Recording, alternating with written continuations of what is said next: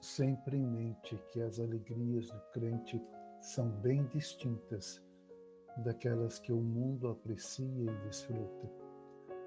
Os prazeres do mundo são carnais, materiais, vazios e enganosos, que desagradam a Deus, agravam a consciência, corrompem e escravizam impiedosamente o ser humano para deixá-lo muitas vezes desesperado e desesperançado.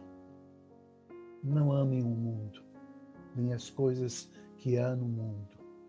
Se alguém amar o mundo, o amor do Pai não está nele, porque tudo que há no mundo, os desejos da carne, os desejos dos olhos e a soberba da vida, não procede do Pai, mas procede do mundo.